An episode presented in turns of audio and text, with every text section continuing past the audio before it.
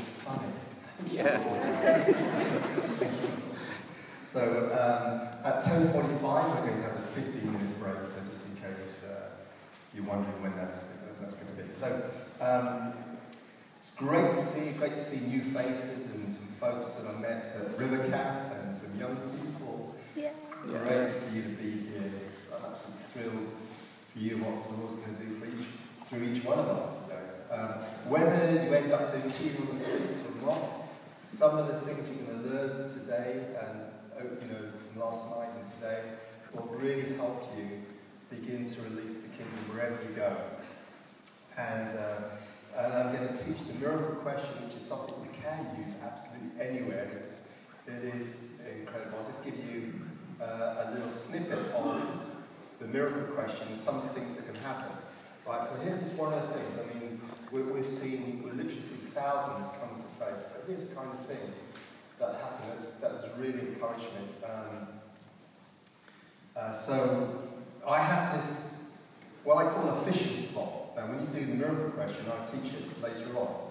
Um, you can actually do this anywhere. You can either wander around and do this, or uh, like I have when I'm in Coleraine, I have a fishing spot, and this is a, like a bollard on the other side of the town hall, opposite to where we actually do healing on the streets. We, we've been doing healing on the streets for the last 10 years, every Saturday. But during the week, when I do the miracle question, I'm on the other side of the town hall by this bollard. That's my fishing spot. I just leave them there and wait for people to go by and I'm, I'm fishing. So when they go by, I ask the, the question, which I'll, I'll teach. But, but just this story, there's, um, so there was a, a, a couple walking by and I stopped, engaged in conversation, discovered that their brother and sister, the brother um, believed in God but didn't have a relationship with Jesus, but the, his sister was um, in total unbelief. And not only was she in unbelief, she was angry with God. I'm not sure I've shared this story with you, have I? Just remind me, I, I know I shared it, I shared it with Steve, just because I haven't told him the story beforehand.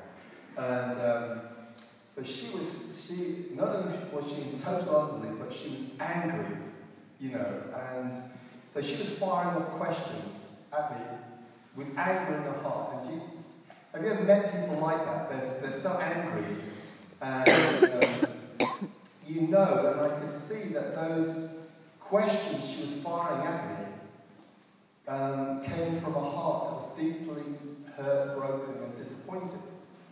And I knew that it was impossible to answer her question, impossible, because of the state, the condition of her heart. And um, I think in the past, to be honest with you, if I had met someone like that in the street, I would have let them go. Uh, because I knew I just wasn't going to get anywhere with, with people like that. I find it very, very difficult because if you attempt to answer a question, she's already fired off three others. You can't answer them. It's impossible to answer them. But as I looked at her, I just saw how much God loved this woman.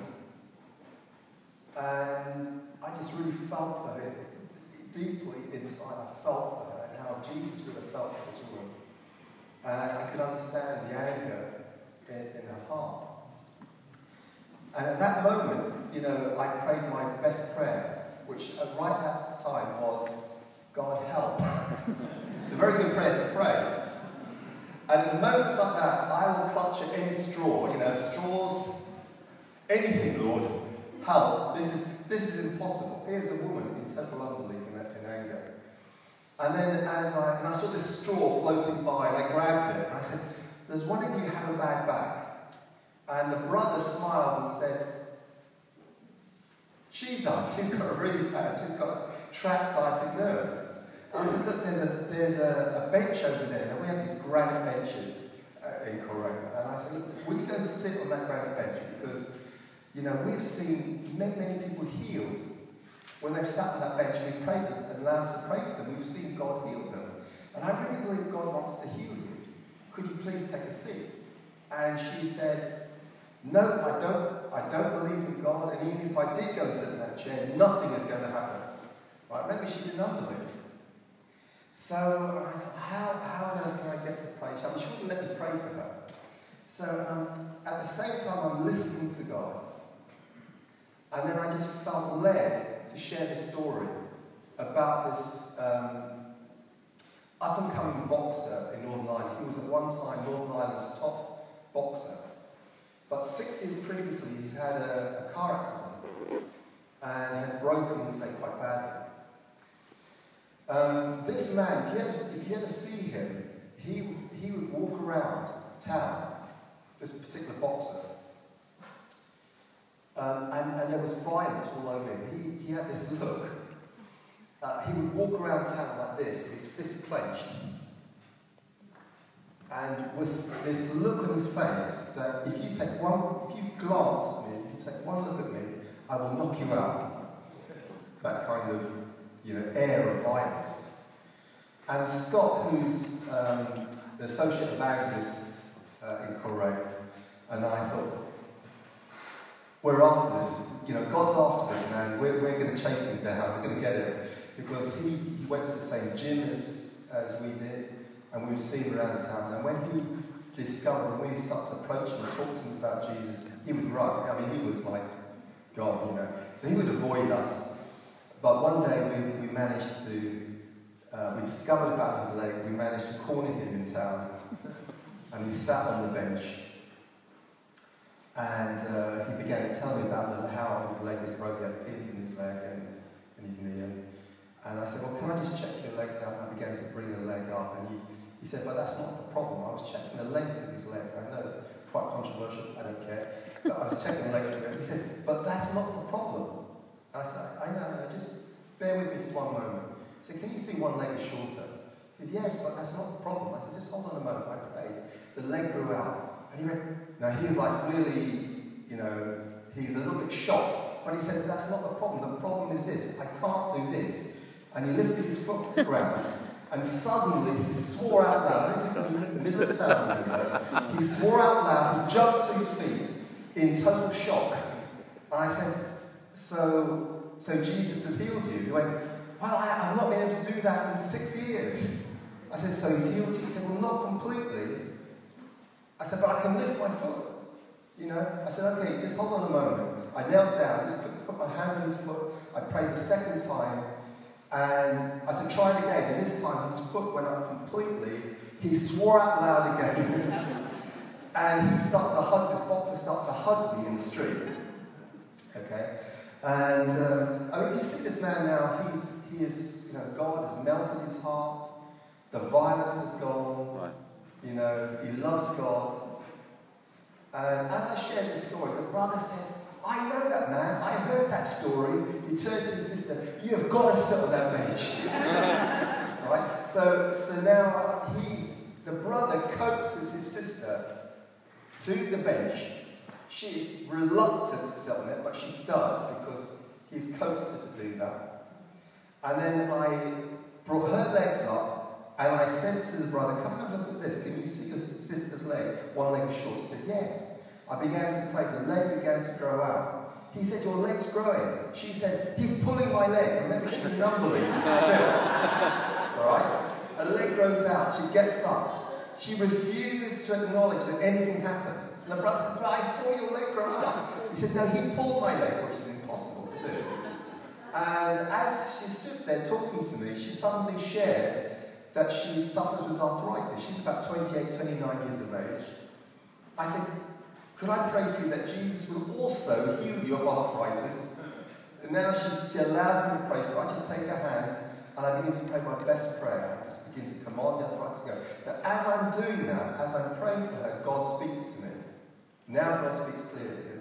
And I stopped and I said, I just felt God saying to me that you um, suffer with really bad nightmares. And you've been suffering with these nightmares for a long, long time. And she looked in absolute shock and said, How do you know that? So these nightmares have been so bad, I've had to see the doctor, I've had to go to the hospital because of these night terrors. How do you know that? I said, I told you, God loves you, He cares, He knows everything about you, and He wants to bring healing into your life. And she stared me in the eyes, you know, she, looked, she locked eyes at me, she said, If that's the case, tell me what happened to me. If you're saying that God knows everything about me, tell me what happened. You tell me what happened to me. And instantly, without hesitation, I said, A man tried to murder you. She, she almost staggered back in shock. Wow. She said, How do you know that? Wow. I said, I told you, God knows everything about you, loves you, you, and wants to heal you. And with that, she quietened and, and allowed me to share the gospel with her. The gospel is the power of God for salvation of everyone who believes. Wow. She listened, and at the end, opened her heart up to Jesus, received Jesus into her heart. I prayed for her to be filled with the Holy Spirit. As I prayed for her, she began to shake, the whole body began to shake. She said, Enough, enough.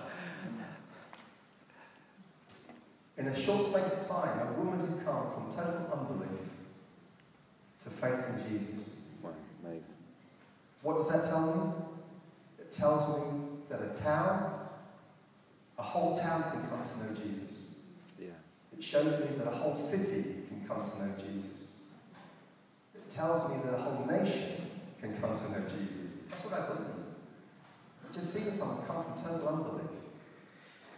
The miracle question, I'm going to teach that later. So that's just a snippet, just to whet your appetite, okay? But, um, but the teaching I'm, I'm bringing on healing the streets, and I'm going to the model, the way that we actually pray for healing the streets, um, is slightly different to the way that you would pray um, slightly different to the way that you would pray uh, using the miracle question if you're not doing healing on the streets because there's more, you know, you're, you can be more creative and just go with how the Spirit is leading you. Um, but, uh, so, when you understand who you are in Christ, when you understand, when you're living in the perspective of the, the reality of God's kingdom, that you're seated with Jesus, remember I said last night that you're a, a citizen of God's kingdom, you're a child of heaven, God is your Father, you have a seat at the King's table, you can come and go. It's a, it's a privilege, you know, just like you come and go um, however I please.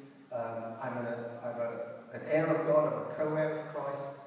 Uh, I'm seated with Jesus. He has made me his ambassador. He's made you a representative, his representative, and he's given you his authority. He's delegated his authority and all authority in heaven and earth to be given to him. He delegates his authority to you. Says, Now you're my ambassador. I give you the keys to the kingdom. Whatever you bind on earth, I will bind uh, in heaven. Whatever you loose on earth, I will loose in heaven. And, and simply what Jesus was saying is, I give you my authority. Now go and exercise my authority wherever you go. Just do the things that I, I, I did on earth. And so, when you, when you understand, you begin to understand that you are carrying divine presence, that your body is a temple of the Holy Spirit, that the Holy Spirit lives within your human spirit, that you carry the presence of God, that wherever you stand, um, the ground that you stand on represents the kingdom because you're an ambassador for His kingdom. That wherever you go, you are light, you're salt, you're yeast, you affect everything around you. It's not the other way around. Okay? You affect everything. If there's darkness there, you affect the darkness. Okay? Um,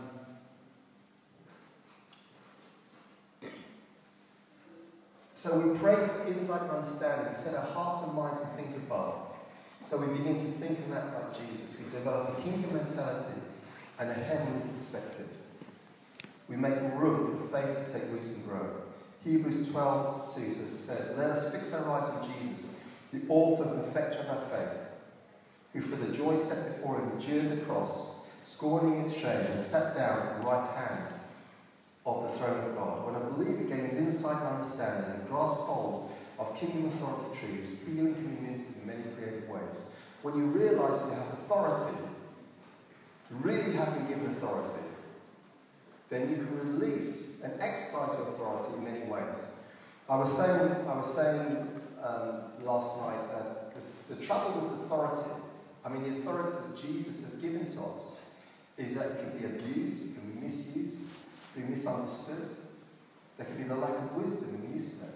That's why I'm sure you've seen uh, people who have been highly anointed doing things on platforms that you thought,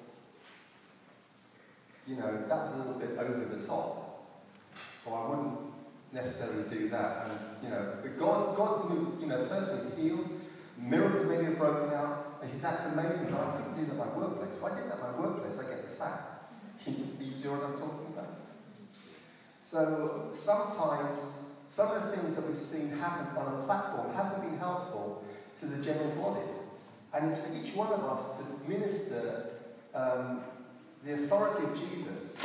But when you understand that, you, that the authority you've given, it's, up to you how you just, you know, it's up to you how you exercise that authority. Jesus gives you authority, doesn't tell you how to use it. So it can be abused. But anyway, I don't, I don't have time to go into that. But let's just have a look. If you have a look at the way that Jesus and the disciples ministered healing, it's really interesting and it's a lot of fun.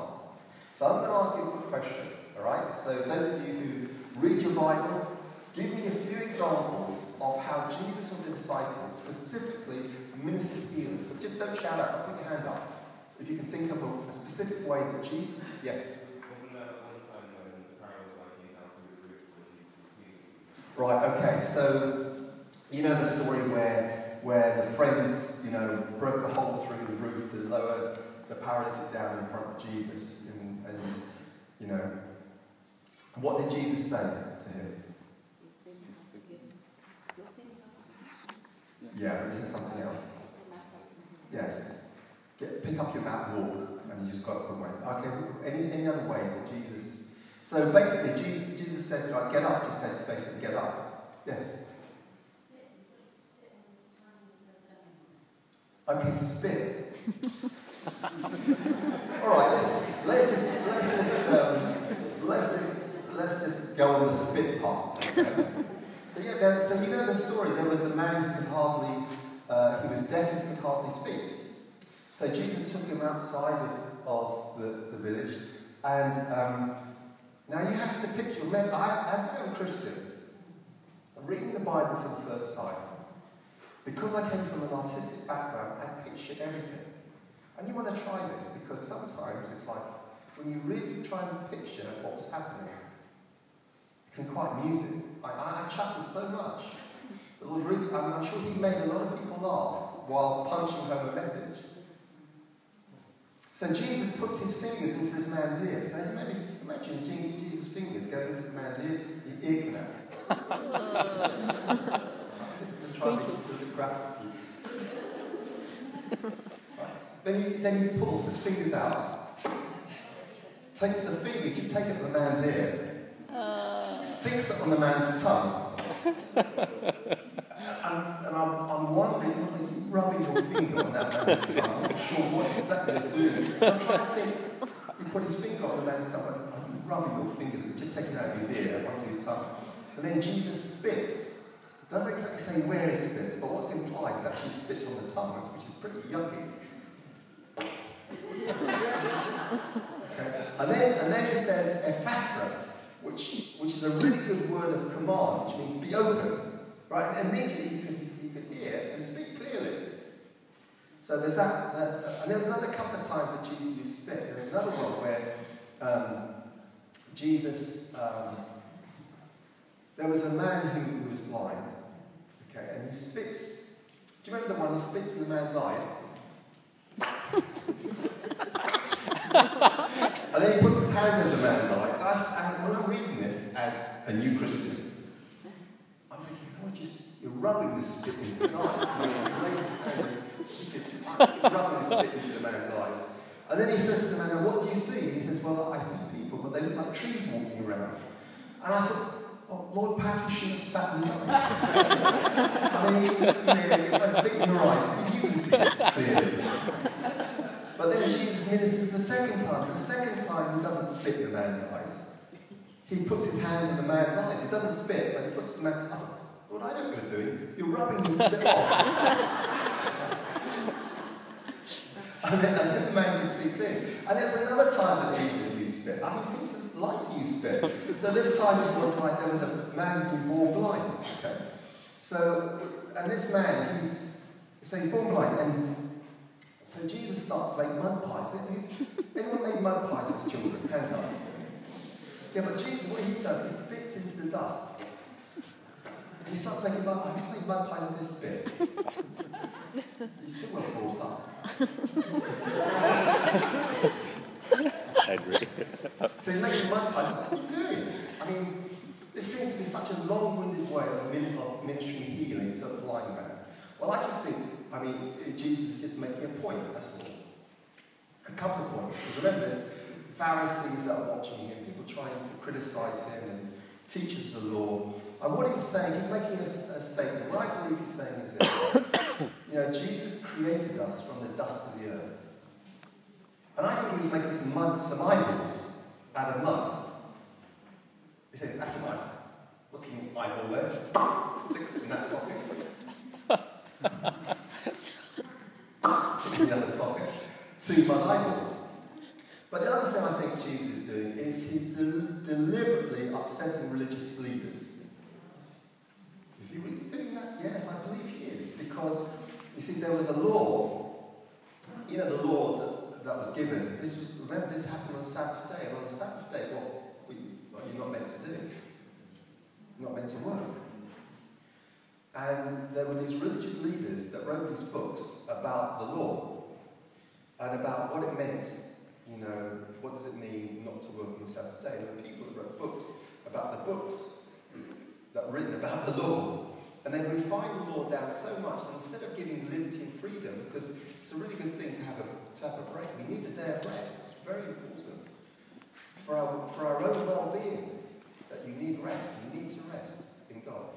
Um, but what I believe, you know, so uh, they made this stupid law. It was really stupid. And it was this on the Sabbath day, you could not spit in the dust because what will happen is the spit will roll in the dust and make mud, and that's work. How crazy is that? And you can spit on a rock, the spit go ding and not move. And that's okay. I mean, crazy. And Jesus going, watch this. You know that law that you made? I understand how stupid it is. Take that. And, then, and then Jesus says to the blind man, he's, he's, so he's got these two mud socket, you know, plugs in his eyes, which I believe are mud eyeballs. And then he says to the blind man, they go wash in a pool of Siloam. Now, what's, what's that all about? And what about the pool of Bethesda? Isn't that, you know, has the anointing of God gone from there and moved to the pool. No, I just think the Lord has a brainwave. You know, he has a... Because, right, and remember that Jesus, in the beginning, he, he ministered publicly. His miracles happened in full view of everyone. He didn't hide them. But then you'll see, if you, if you read everything in context, you take the whole picture, and you'll see that the crowds were growing so fast that he was unable to, to go to places. He would say, Look, I must go to other towns to preach the good news of the kingdom. That's why I've been sent. But the crowds would prevent him from going. And he, as the crowds grew, he, he withdrew to lonely places. so he would, he would come out of, you know, out of town. He would be out of town and he would go in town, just minister real quick and slip out. He would bring people outside of town or villages, he would heal them, and he would start telling them, don't tell anybody. Right? So there's a leper that comes, and he says to the leper, he heals the leper. The leper falls at the feet of Jesus and begs Jesus, if you can make me clean. Jesus, full of compassion, reaches out his hand and says, I'm willing, be clean. He's completely. He says, don't go tell anybody. Go to the priest, go to the high priest, so go to the priest. You know, the priest was the doctor in those days to give the clean bill of health. Just go and speak to him, but don't tell anybody. And what did the leper do? Went told everyone. Jesus heals two blind men.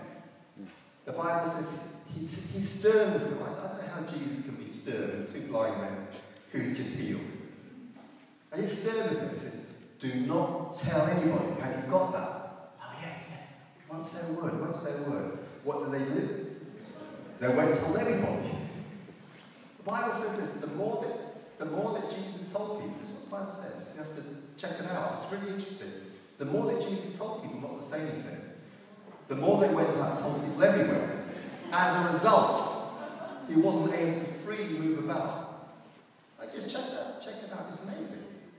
That's why Jesus started to minister privately to people. Because he knew the moment, the moment that they had, you know, heard that, that Jesus, that healing was breaking out, um, they would swamp him and, and prevent him from doing the things that he needed to do. That's why Jesus needs us, the body, to minister out, out. So, when he went, when he said, you know, imagine that you're there in this town. You see, you've grown up this blind man. He's got these two mud, mud idols. He's going to the pool of Siloam to wash the blood out. Who are you going to follow? Jesus or the blind man? I know who I'm following.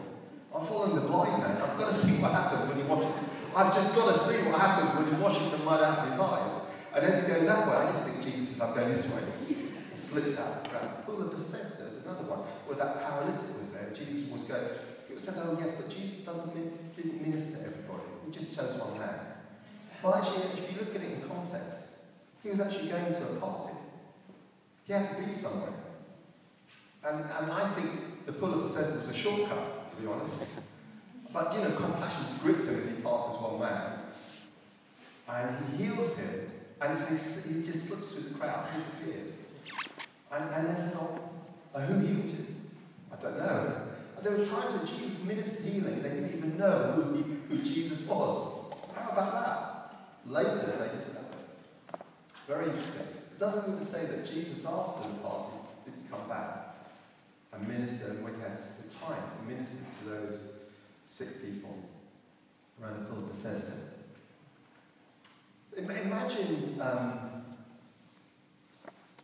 imagine that we only ministered like Jesus. Can I ask, how many of you here have any eye defects, eye problems? Hands up. Okay, that's quite few. It's very interesting. Whenever I ask this question, I, feel, I see three responses. Right? I see there's, I see there's, um, there's a whole number of us wearing glasses, including myself. And when I ask that question, I see some of you that are wearing glasses. Put your hand up. I see some of you who are wearing glasses not putting your hand up. So I think, well, maybe it's a fashion accessory, just clear glasses. I just look cool with glasses. You know? yeah, better with glasses on. Your eyes are perfect because you just clear glasses. And the third group of people, when I ask that question, they take the glasses off and look down.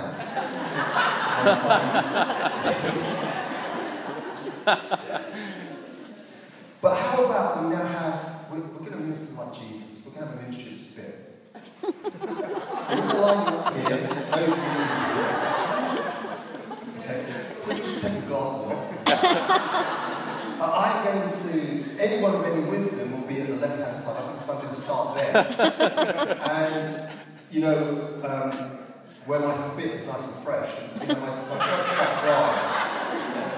Because when I get about here, I have to draw from deep down. this is usually my.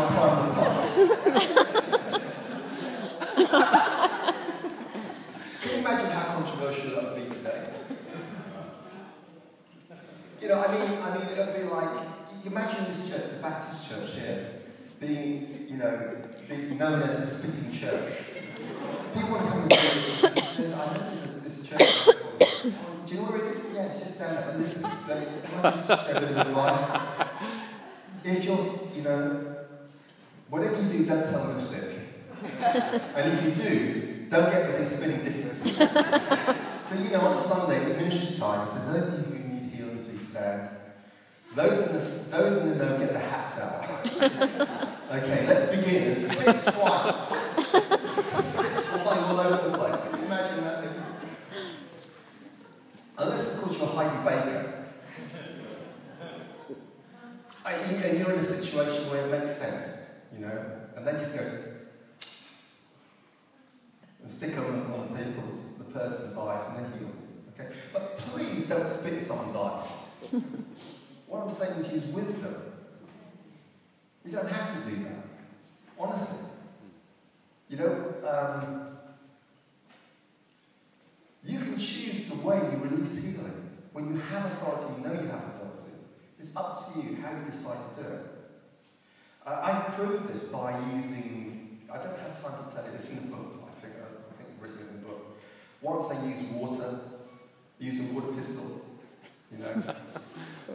and a super soaker at New Wine. Uh, and I thought, they're never going to let me back after this. And there was a lot of young people there stood in the front. And with a water pistol, I began to minister healing in the name of Jesus by squirting them in the face. There was a few cheeky, cheeky looking lads that needed an extra dose.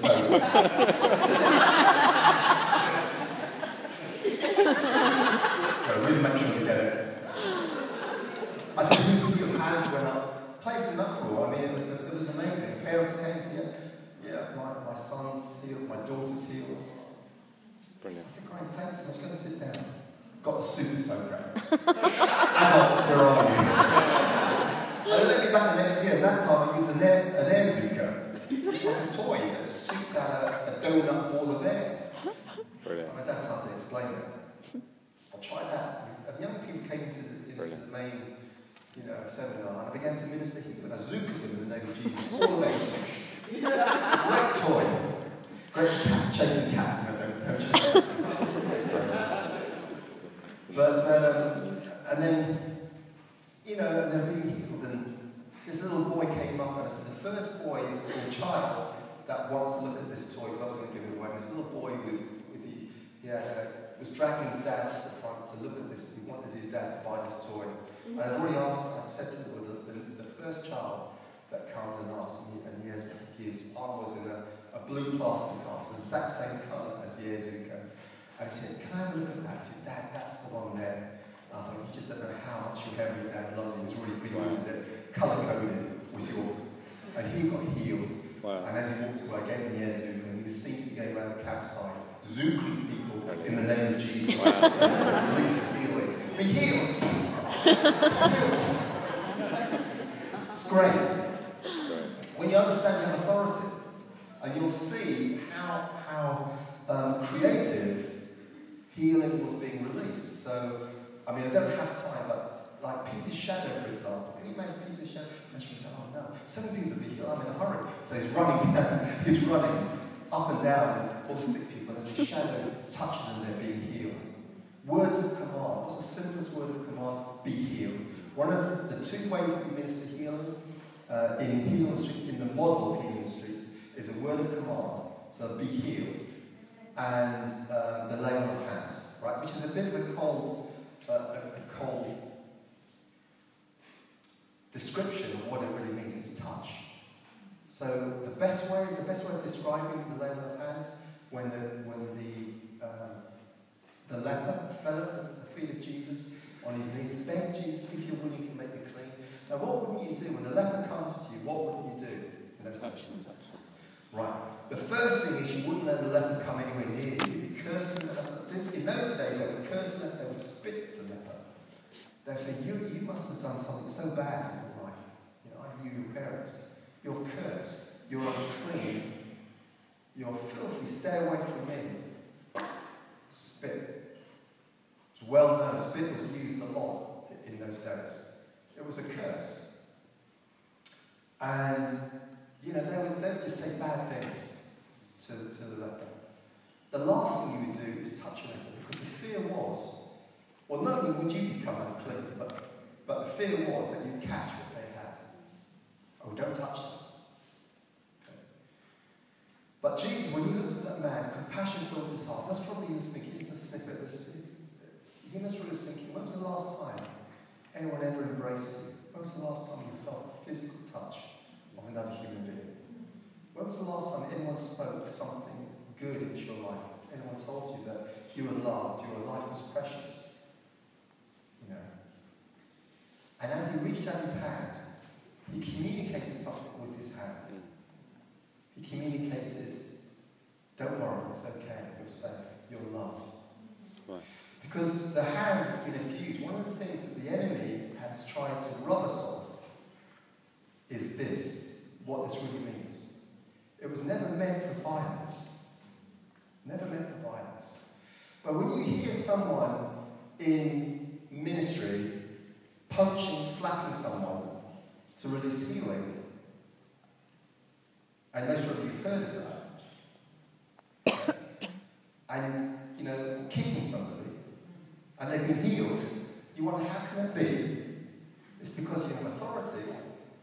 But God doesn't tell you. It doesn't mean to say that the way you exercise authority is right. It doesn't mean to say it's right.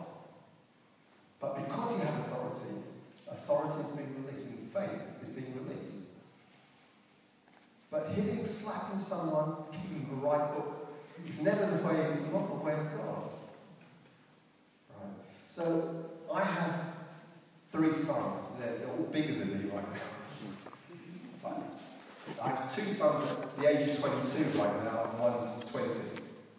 So um, one's just become 22. And when, when they were babies, the best son that every, every father can have. And when they were babies, I would hug them, I would kiss them, you know, uh, and I would pour my love into them as a, as a father. And as they grew, I, as I began to grow, I was still, I would hug them, I would kiss them, until they get like, they start playing rugby.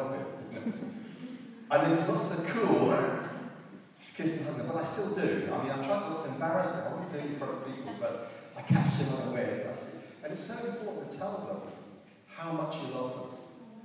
It's important that you still hug your children, doesn't matter how big they are. It's important that you hug them, you give them the, the kiss of a father. And, but when I, but sometimes I can communicate how I feel to them by touch. I put my hand around the neck, and I don't do like this. I put my hand around the neck, and with that touch, I can say, I'm proud of you. I'm so proud of you. With a, just with a touch, I can communicate, hey, it's okay. I understand. Don't worry. Don't be afraid. I love you to bits. You're the apple of my eye. I can communicate so much with touch.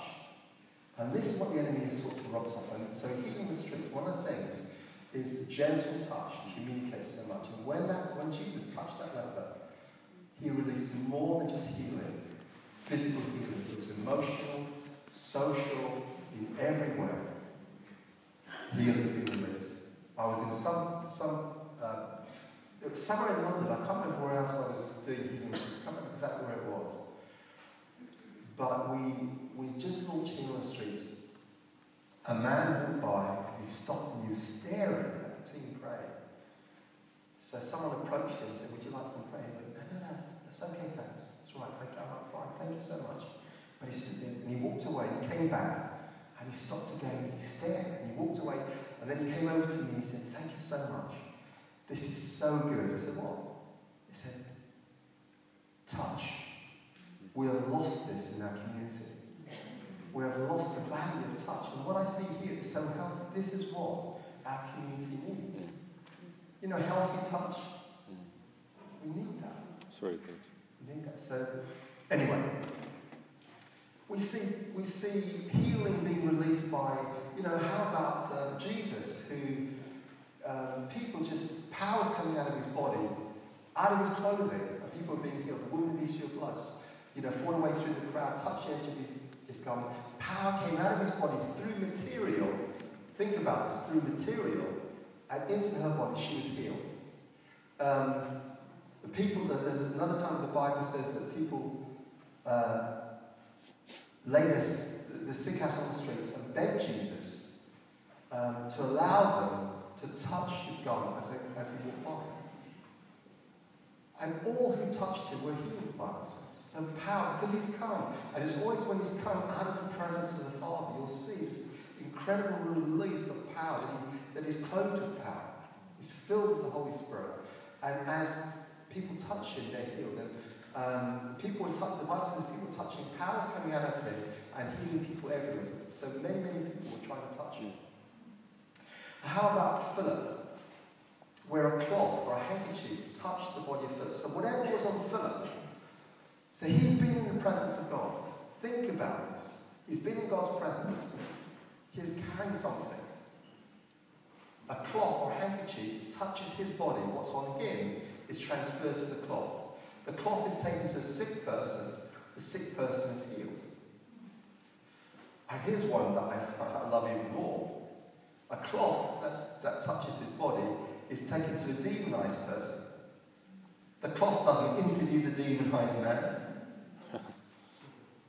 doesn't have to lead them in a prayer or anything. I can imagine the person going, not even going near that one, throwing a bit of cloth at the demonized man. The cloth touches him and he's delivered. Hmm. We have made, without, yeah, I'm not going to get on hobby horse, but we have made deliverance like you need a degree before you can drive out any demon. And the demons just love that so much. You know? The Bible says that Jesus drove out demons with the word. Do you know what that word is? Go. How, how we, you know, are, are the demons now so sophisticated? Are they now so sophisticated that they can't go unless, you know, you, you have, and I'm sorry if I'm treading on anyone's toes here, but, you know, that you have to unravel every, every single thing a person's gone and, you know, renounce every single, I've got to tell you this, when you understand you have authority and you've been in God's presence, but it's not just authority, because the disciples have been given authority. They tried to drive a demon out of the boy whose father was looking for Jesus. But Jesus was at the Mount Transfiguration with Peter, James, and John. Remember that story? The disciples couldn't drive the demon out. Do you remember that? Why? They'd been given authority to drive out every demon, to heal every disease. They couldn't drive the demon out. Meanwhile, Jesus is at Mount Transfiguration, having an encounter with the Father, with Peter, James, and John. Incredible encounter. Comes down. The Father comes to Jesus says, your, your disciples couldn't drive the demon out. Perverse and unbelieving generation. How long must I put up with you? Bring the point to me. He sees a crowd running. He doesn't, the poor boy has been through so much already. Because you've had the Pharisees having a go and arguing.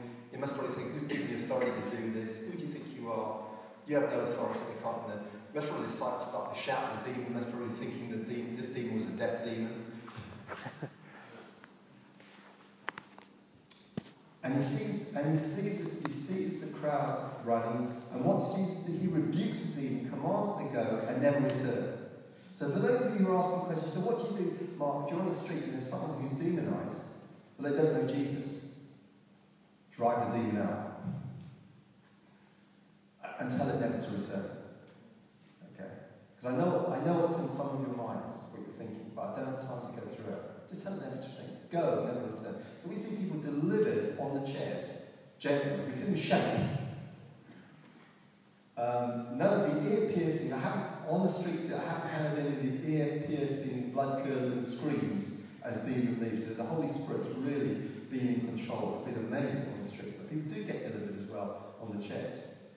Um, they, the disciples came to Jesus privately. Why couldn't we drive it out? And Jesus said three things. Because you have such little faith, and this time you can only come up by prayer and. But what was Jesus saying? He was saying, you have enough faith. You know, faith is as a mustard seed. You can say to this mountain, move from here to there. Nothing will be impossible for you. He's saying, you have faith. Each one of us has been given a measure of faith, Romans says. The mustard seed, which is like, if I held it up, you wouldn't see it anyway. It's tiny, okay? Is enough if it's put into good soil. It's active faith has to be put into action. And it grows. These teachers, it grows to become like the biggest tree, you know, with birds in the, the birds can nest in it. It becomes mountain moving. But he says, because, you know, this country don't get like prayer and fasting what. Jesus didn't mean to say that you have to have a lifestyle. That you need to say, hold on. Jesus, Jesus didn't say this. Guys, this is a tough demon. Okay? We need, we need to fast for a week and pray for a week before we can drive it out. So Jesus is our model. He just drove it out with the word right there, go, and it went. But where was where's Jesus just been? With an encounter with the Father. Where are the disciples? Down below. Why weren't, why weren't the disciples with Jesus? If Jesus was going up to if Jesus going up to the to the, the mountain with, you know, for an encounter with the Father, and Jesus, even if Jesus said, I'm just taking Peter, James, and John, I would say, I'll come with you. Um, I'll carry the water. Uh, anything, I'll come. That's what it says, oh, he's going up the mountain again. He's always going up the mountain. We, we've been there, it's okay, we'll, we'll stay down here. And, and what the Lord is was saying is we need to spend time with the Father. Power comes from his presence. Right? In healing the streets, you're going to see the, the miraculous, to see people healed. Right? It's a corporate anointing, but in the healing streets, it's more than just a couple of hours uh, on a Saturday or whenever you choose to do it. It is a lifestyle that you have to be, have to be ready in season and out of season. Even when you're on the plane, you know, and a person starts to manifest beside you or behind you, you can't say, hold on a minute, can you just give me a week to pray or a few days? I need to pray fast like this. How crazy is that? You have to be ready in season and out of season. That only comes out of continual walking with the Father. That wherever you go, you're ready to pray, ready instantly to pray. So, so many different ways that you can release healing. Um, so I'll just give you a couple of ideas. I have doctors come to me and say, Mark, how can I pray for my patients? I can't actually do that. I'm not to do that. So what do you need is a faith book. So here's, here's I'm just going to give you an idea, okay? I'm not going to go into detail because I don't have the time to do this, but I'll give you an idea. I call it, I call it the faith book. What I mean by that is something that you would do, maybe in your workplace. Let's say, let's just say that you cannot use the name of Jesus. Does that mean that person can't be healed? No. Because everything, because when you when you minister, you are doing it in the name of Jesus. When you actually speak in the name of Jesus, all you're doing actually is making a declaration by whose name, by, by what name, by what power, by what authority you're doing those things. When Peter, James, and John healed the cripple, beggar, remember the gate beautiful, and the, the, the, people, the crowds came, they started to stare at Peter and John. I said, whoa, don't look at us as if by our own power and godliness we've made this moment. It's not us. And they pointed to Jesus. It's Jesus. And faith that comes through him. It's the name of Jesus and the faith that comes through him that's made this even possible. So when you actually say in the name of Jesus, you can't use that like a formula, like, like a mantra. You know, so the seven sons of Sceva trying to drive a demon, and they weren't followers of Jesus, trying to drive a demon out of a man. They'd heard, you know, Paul was probably, or seen Paul drive a demon out. And they said to this demonized man in the house, in the name of Jesus, whom Paul preaches, come out. And the demon looked at these seven brothers and says, Jesus I know, and I know about Paul, but who are you? And the brothers were going, guys, I think we're in trouble. Why is he blocking the, exit? They, this demonized man beat them up so badly that they run naked and bleeding from the house. Most people say, we are never going to invoke the name of Jesus again, ever. You cannot use the name of Jesus like a mattress. That's not it. It's a wrong understanding. The name of Jesus is used because you understand that you're seated with him. You're his ambassador. Who are you? Jesus was asking the disciples, by what name do you do these things in? By what authority? By what power? And you need to hear that, not just here, but here. I am an ambassador for the King of Kings and the Lord of Lords. I'm a citizen of heaven. Yeah. You know. And I go with the full authority of the Lord Jesus Christ. So you can minister completely silently. If, they, if, if you were in a situation where people cut off your tongue and your hands, would that stop you ministering healing? No, it wouldn't. There was a woman of God who was used powerfully and she was dying. It was a time to go be with the Lord. And even to the, to the time she, she went to be with Jesus, she still ministered healing. She's in bed, she cannot move. She's already agreed with me. Yeah, keep bringing them in till, till I get, you know, I'm not over till I'm with the Lord. So they start bringing the sick in, and then they say, well, how's she going to minister? She says, she's, she's pretty much, she can't move. She can't move. Well, how's she going to, how's she going to minister healing to me? Oh, that's easy. When she winks at you, that's it.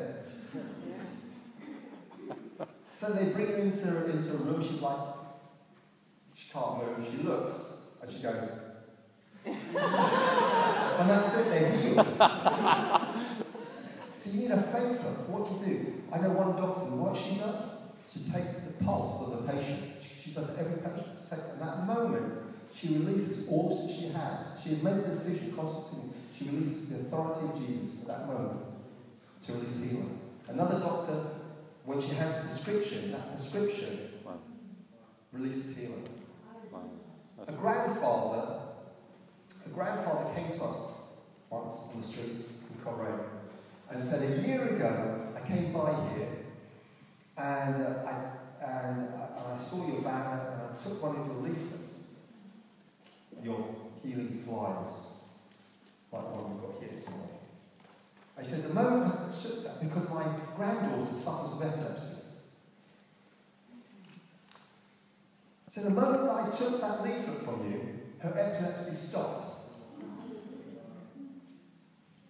That was a year ago. Now, since that, from the day I took this in my hand, her epilepsy She, he opened up his wallet, and inside was the, was the flyer. It had been folded into quarters, and it was, and it opened and closed several times, it was almost falling apart. He very gently opened it up.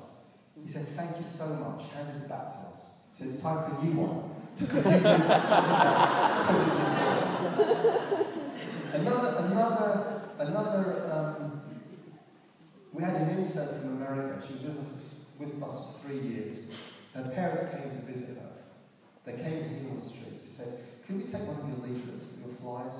You know, we have a daughter back home. She suffers with eczema. She's 21 years of age, she's short. She's suffered with eczema since the age of 14, really bad. This is the story we heard about. Okay, this, this is what she said. They took the flyer, they put it on the back of their daughter's neck, where she had the epilepsy, the, the uh, eczema. The next day, when their daughter woke up, her eczema was gone, but there was the outline of the flyer in the back of her neck. God has a sense of humour. See, when you hold something, just think, oh, really?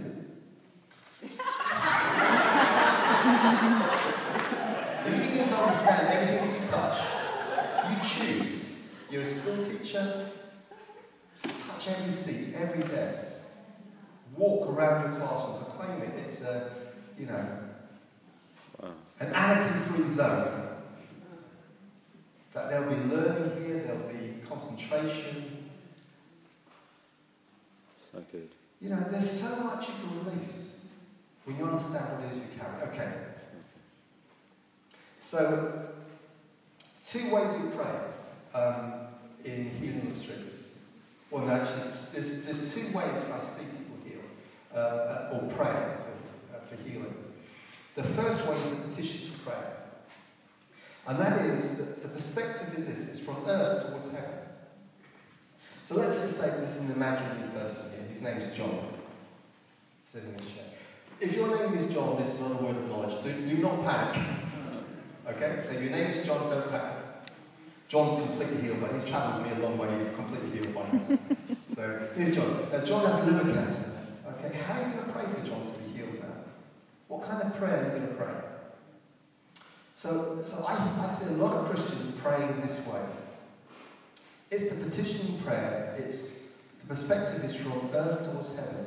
So you're lifting. What I mean by that is you're lifting John up to God and asking God to. So Father, I just lift John up to you and ask you to please heal and remove this cancer from him and make him completely whole. This is a real short prayer. Make him completely whole. In Jesus' name, Amen. Right, so you're asking God to do that. But actually, what you're actually asking God to do is something He's commanded us to do. Yeah? So, first of all, what is, what is the mountain in John's life that has to move? Cancer. Liver cancer, that's the mountain. Right? So it's like saying, God, please move. Please move this mountain. That's the petition prayer. But, but that is like, imagine that you're a policeman or a policewoman. Okay? Just imagine. And you see someone break, and you have the authority of a policeman, policewoman. You have the power, you have the authority, you have the power to back your authority up. You see someone breaking into a car. What is your instinct as a policeman or a policewoman? Anyone? You're going to arrest them, right? That, that's your authority. You're going to arrest because they're breaking the law. You're going to arrest them, right? But how crazy would it be instead of arresting them, You went to your next in command, the sergeant, and said, Hey, Sarge, I'm sorry to disturb you, but I just noticed someone was broken into a car, and I wonder if it wasn't too much trouble, please, could you arrest them? I mean, you get the sack. If you went to your boss and asked your boss to do a job he's given you to do, would you agree? Well, that's what the petitioning prayer is like. You'll never see Jesus' disciples ever pray, never pray a petitioning prayer when it comes to healing that I've seen. If I'm wrong, please show me. Uh, I, I, you know, I'll Yeah. change. But please show me if you can see anywhere where, where Jesus' disciples prayed a petitioning prayer. It was always a prayer of command, or it was a, it was a, a declaration of faith. So, the other, the other uh, perspective is from heaven towards earth, and this is where we are. We have the understanding and the, um, the revelation that we're seated with Jesus. It's a place of rest. When Jesus sits on, on the throne at the right hand of the Father, he's in a place of rest. It's peace. It's finished. Hmm. He doesn't have to struggle to strike. It's done. Hmm. Everything's been placed on his feet. It doesn't matter how impossible hmm. the situation is in front of you, it was dealt with at the cross. so, and from that place, he exercised authority. And from that place, we have to learn to exercise authority. So from heaven, we speak to the mountain. The mountain, the word of command to the mountain is mountain move. Yeah. So now we're going to pray an authoritative prayer. Now, with this authoritative prayer, one, you're not commanding God. Remember, God is the boss. So you're not saying, God, heal John. That's like commanding, sorry, That's commanding the boss. Don't do that. Um, and you're not, um, but what you are, you're not, and you're not speaking to God. So if your if your authoritative prayer begins with God or Father, then you're speaking to God or Father. Or Father. You're not speaking to the mountain. So you need to address the mountain.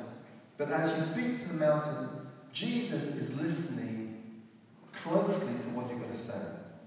He's listening. So, liver cancer, I forbid you life. I command you to shrivel and die. You will not grow, you will not live, you will not spread in John's body. You will not harm him anymore. You will not travel to any other organ in his body. I forbid you life. I summon a whole army of cancer destroying cells and I command you to destroy those cancer cells. I speak to this liver and I command this liver to become whole. In fact, I speak into being a brand new liver in Jesus' name. I speak to every organ in your body, John, that's been affected with cancer, and I say, be made whole right now. I speak life to you. I speak divine health and strength to you from the crown of your head to the soles of your feet. Be healed in Jesus' name. Because your mouth has the power of life and death. With it you bless, with it you curse. What do you want to see happen? What, you, what, you, what needs to change in John's body? Okay. Now, some of you may think, well, the thing is, I've been, I've been praying a petition prayer for, for years. Does that mean that Uncle Joe wasn't healed because I prayed a petition prayer? No, that's not the case. I want to tell you that God is more concerned about the compassion in your heart than the content of your prayers. It does not matter That's if you get it, if you get it wrong. He, he's looking for a heart that is connected in compassion with that. It must be full of love. You pray in love and with compassion. But understand that Jesus dealt with this. And when I was learning to pray, I remember as a young Christian, eager to learn, eager to see people getting healed. And there was a band playing loud music, people coming to the front for, for prayer, many, many people. There was a man standing in front of me. I asked him, What do you want Jesus to do for you? I couldn't wait to pray. So as I listened, strangers in here, I said, Okay, I'm going to pray for you right now. I got my hands and knees, I grabbed hold of his ankles gently, and I prayed my best prayer. But, I prayed with faith, I prayed with my whole heart. You know, I was intentional about seeing him healed. I was fervent in my prayers. I, I, I was, you know, I prayed earnestly for him to be healed, his ankles to be healed. I finished praying. I could not wait to see what God had done with his, with his feet and his ankles. I jumped to my feet. The music subsided. I said, How are your ankles? Try your feet out. And he looked a little bit sheepish and he said, actually, I'm sorry, but there was nothing wrong with my, my ankles. It was my neck. I said, your neck? He said, I'm so sorry. And he, and he turned his head and he began to laugh. He said, it's okay, I'm healed. he said, God, you know, God, you know, some of us think, oh, I'm, I'm really good at praying. You know? And have you ever opened your mouth to pray and what comes out like gobbledygook? It comes out back to front, upside down, you go, oh, that was awful. yeah. You know, but God, but God, but God sees your heart. Said, no, no, that was perfect. So God's more concerned about the heart. So don't worry about what comes out. And even if you, and sometimes when you learn to pray this way, right? What I mean is when you learn to pray with authority, don't worry about getting it wrong. And you can start praying this. And the, the one, the things you're going to find hard to do is pray with your eyes open, which you need to do, and pray with authority. Right? Words of command. So it could be, your prayer could be like this. this imagine you're going to pray for John. To show this. It could be like this. Okay. Whoops, my eyes are closed. Can I just, I'm going to just open my eyes and I just forgot. Almost forgot there.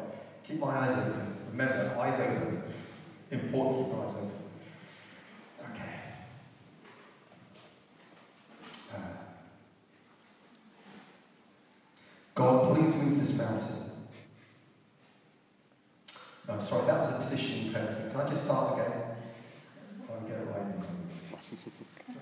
Okay. God, move this mountain. Oops, sorry, Lord, stop. God, I'm really sorry. Can I just start again? Mountain move. Okay, now you've got it. But what's going to happen is when you learn, you're going to find you're going to pray with your eyes open and closed. You're going to be petitioning God, you're going to be commanding God, and He will chuckle with that as well. And and um, you're, you're going to be praying authoritative prayers. You're going to mix it all up. But then you'll learn. You'll begin to but just keep trying to think about how you pray, because the, because praying with authority also helps the Holy Spirit begin to give you revelations that, that not then you begin to walk in authority. That you realise that everything you do is authoritative. God wants to give you that revelation that everything you do is authoritative. So when I when God was showing me this, I'll just share this story with you before we have our break. That um, you know, I had, I had I had these beautiful women of God. They were intercessors who took me under their wing. There were these women who were ages aged between 70 and 90. As a brand new Christian, took me under their wing. I joined their small group. They, they, had, they were intercessors in our church, but they, they had a small group. They were praying for men to join their group. But I think the men were too afraid of joining them because they were scary. I mean, they could look at you and tell you what you'd eat for breakfast. You know, could, your life was a, but you couldn't hide anything from it. You know. I, I remember the days of praying, you know, where, I, where I, I tried. There were some really good people who could, who could pray amazing prayers, and I looked up to them. I remember one man. His name was Eustace Wells. He's, he was a uh, uh, anyway. He was when he prayed, it was like heaven would open, but he was like really this amazing place, and I really wanted to pray like him. And one day I opened my mouth to try and pray like him, and everything came out was like gobbledygook. And I felt so bad. And I put my head between my knees, and these two, two intercessors came and prayed for me. They must have felt how, how, how bad I was feeling, you know.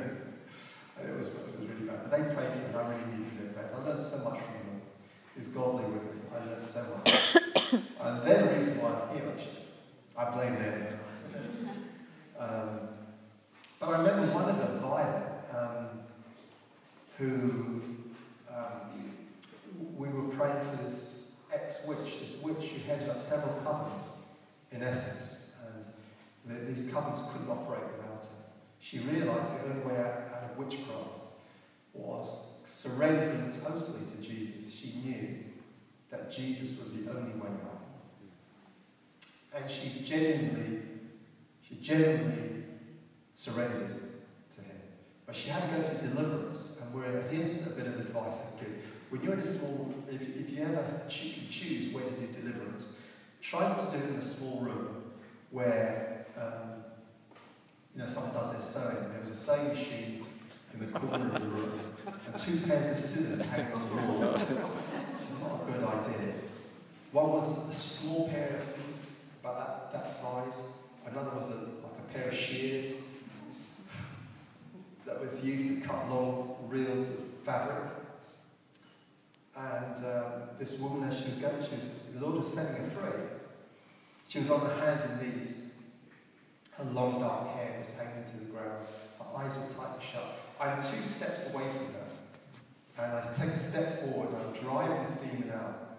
And she shuffles backwards. And I'm following her. And it wasn't long before she couldn't go any further. Her back was to the wall. But right behind her were these two pairs of scissors hanging on the wall. And with her eyes still shut, her left hand whipped up behind her like this. Not to the small pair of scissors, but to the big pair. Suddenly she jumps up like this, and as she jumps to her feet, with this like, pair of shears in her hand, I see demonic fury in her eyes. This demon wants to take me out. But what kind of prayer are you going to pray moment? well, did you pray in the name of Jesus? I'll tell you how my prayer went. It went and this is how it went. My prayer went like this. Ah! I went, ah! right, and as I went, ah! The prayer scissors flew out of her hands. It went diagonally over there. She diagonally the other side, way, and that way. And the Lord sets her free. Now, for those of you that need interpretation and translation, means in the name of Jesus. Because everything you do, when you understand your authority, you're an ambassador. So So good. you, the, the more you get that, the more you're find that people begin to, when, when you have the revelation of that, you're going to see things happening you. People get healed around you. And um, it's amazing. So, we've got a couple of minutes before our break. So, um, quickly. So, what we do is we, we pray, we pray with our eyes open when we pray. Uh, we, the first thing we do when someone sits in the chair is we tell them how much God loves them. Before we actually pray for them, um, we, we let them know how much God loves them. God loves. Well, just, you know, God wants to say this to you. He loves you with all of his heart. You are precious to him and he cares for you. Whether a person is healed or not, it's important to uh, convey that to them. All right? And they, they can either be healed instantly, gradually, or there's going to be no sign of healing. Um, some things that we don't do when we pray is uh, we don't right, keep our eyes open. We don't shout when we pray, pray loud enough for them to hear. We don't pray, don't speak in tongues when we pray. Right, I, I pray in tongues a lot. I sing in tongues. I love speaking in tongues. But I do that privately, but not on the streets. So not so they can hear it. Okay. Um, don't don't pray in like as if you're in a Shakespearean play. Use everyday language that people can understand. If you want to quote scripture, you know, quote God. God has given you His word.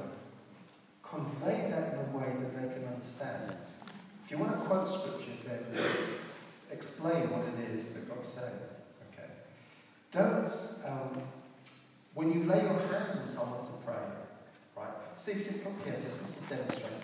Some of the things, some do's and don'ts. Okay. This is for healing on the model. So here's a couple of things we don't do. This is called the traffic cop. You've ever seen that? That's called the traffic cop, right? If you do that, don't, please don't get offended, but I've, I've, I've named some of these, I can remember them. Traffic cop. Person goes, is he okay? What's up? um, so don't do that. Um, please don't. Um, uh, so this is called. This is called. Uh, how do you do? please don't do that. This is called bye bye. Uh, this is called I'm a conduit. Please don't do that. This is called um, uh, playing the bongo. I, I did this once. I, I asked, I was in New Wine, and I said, can someone just come? I just need to demonstrate this. So when you're on the streets, doing the streets, please don't do this, okay? And this guy, and I just was demonstrating this. The next day, the guy who I did this to came up to me and said, Do you remember me? I said, Yeah, thanks for coming. He says, Yeah, you, you remember when you were playing the bongo? I said, Yeah, I got healed. I said, Wait, don't tell anyone. Don't do that. Um, and uh, there's a few others. Oh, there's, there's a load of them. I mean, you must you can you know, name them yourself, you must have seen. This called strumming harp. Get really carried away and music. Last but not least, this is, this is called I Know Kung Fu. Alright, um, so don't, and also when you do lay your hands, right, don't just rest your, rest your hand. I mean, you don't realise how heavy your hand is. I can do this all day. Right? You don't realise how heavy your hand is, your arm. And the person's thinking, why is this man driving my skull through my spine? How on earth are they going to receive like that? Because you don't feel that. You know, this, so what you need to be really gentle, okay? Please no patting, no rubbing, and no massage.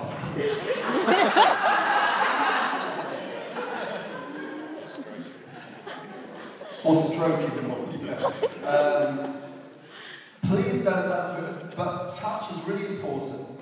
Gentle touch. Please do not put your hands in any inappropriate places. Only is legal and, you know, appropriate, right? If you don't understand what I'm talking about, please come and see Steve about, don't understand what I'm talking about. So, um, but, but find a place in the body where you're going to kneel around the person sitting there. Don't kneel behind them. Always kneel. If the person is standing, stand and talk to them. The moment they sit, kneel beside them. Okay? Right, we're, we're going to have a quick, a quick break. And then I'm going to finish off the rest with another question. Is that okay? So we, we come back in, say 10 minutes, 12 minutes, at 11 o'clock.